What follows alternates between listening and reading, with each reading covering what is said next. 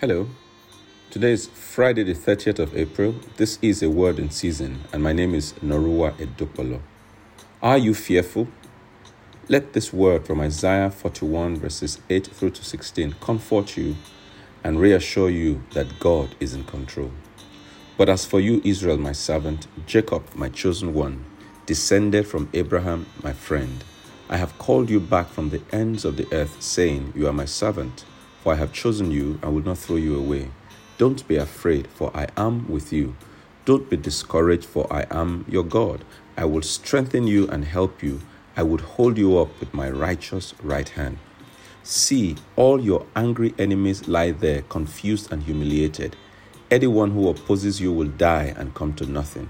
You would look in vain for those who try to conquer you, those who attack you will come to nothing.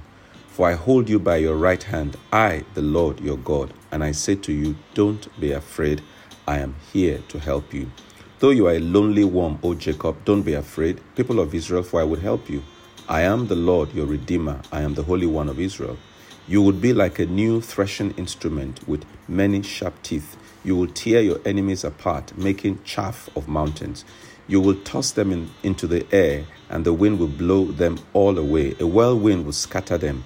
Then you will rejoice in the Lord, you will glory in the Holy One of Israel. Thank you, Father, for your word. We receive your word with praise and with thanksgiving, and we believe that it shall be a performance of these things that you have spoken concerning us. Amen. God bless you. Please remember to share this word.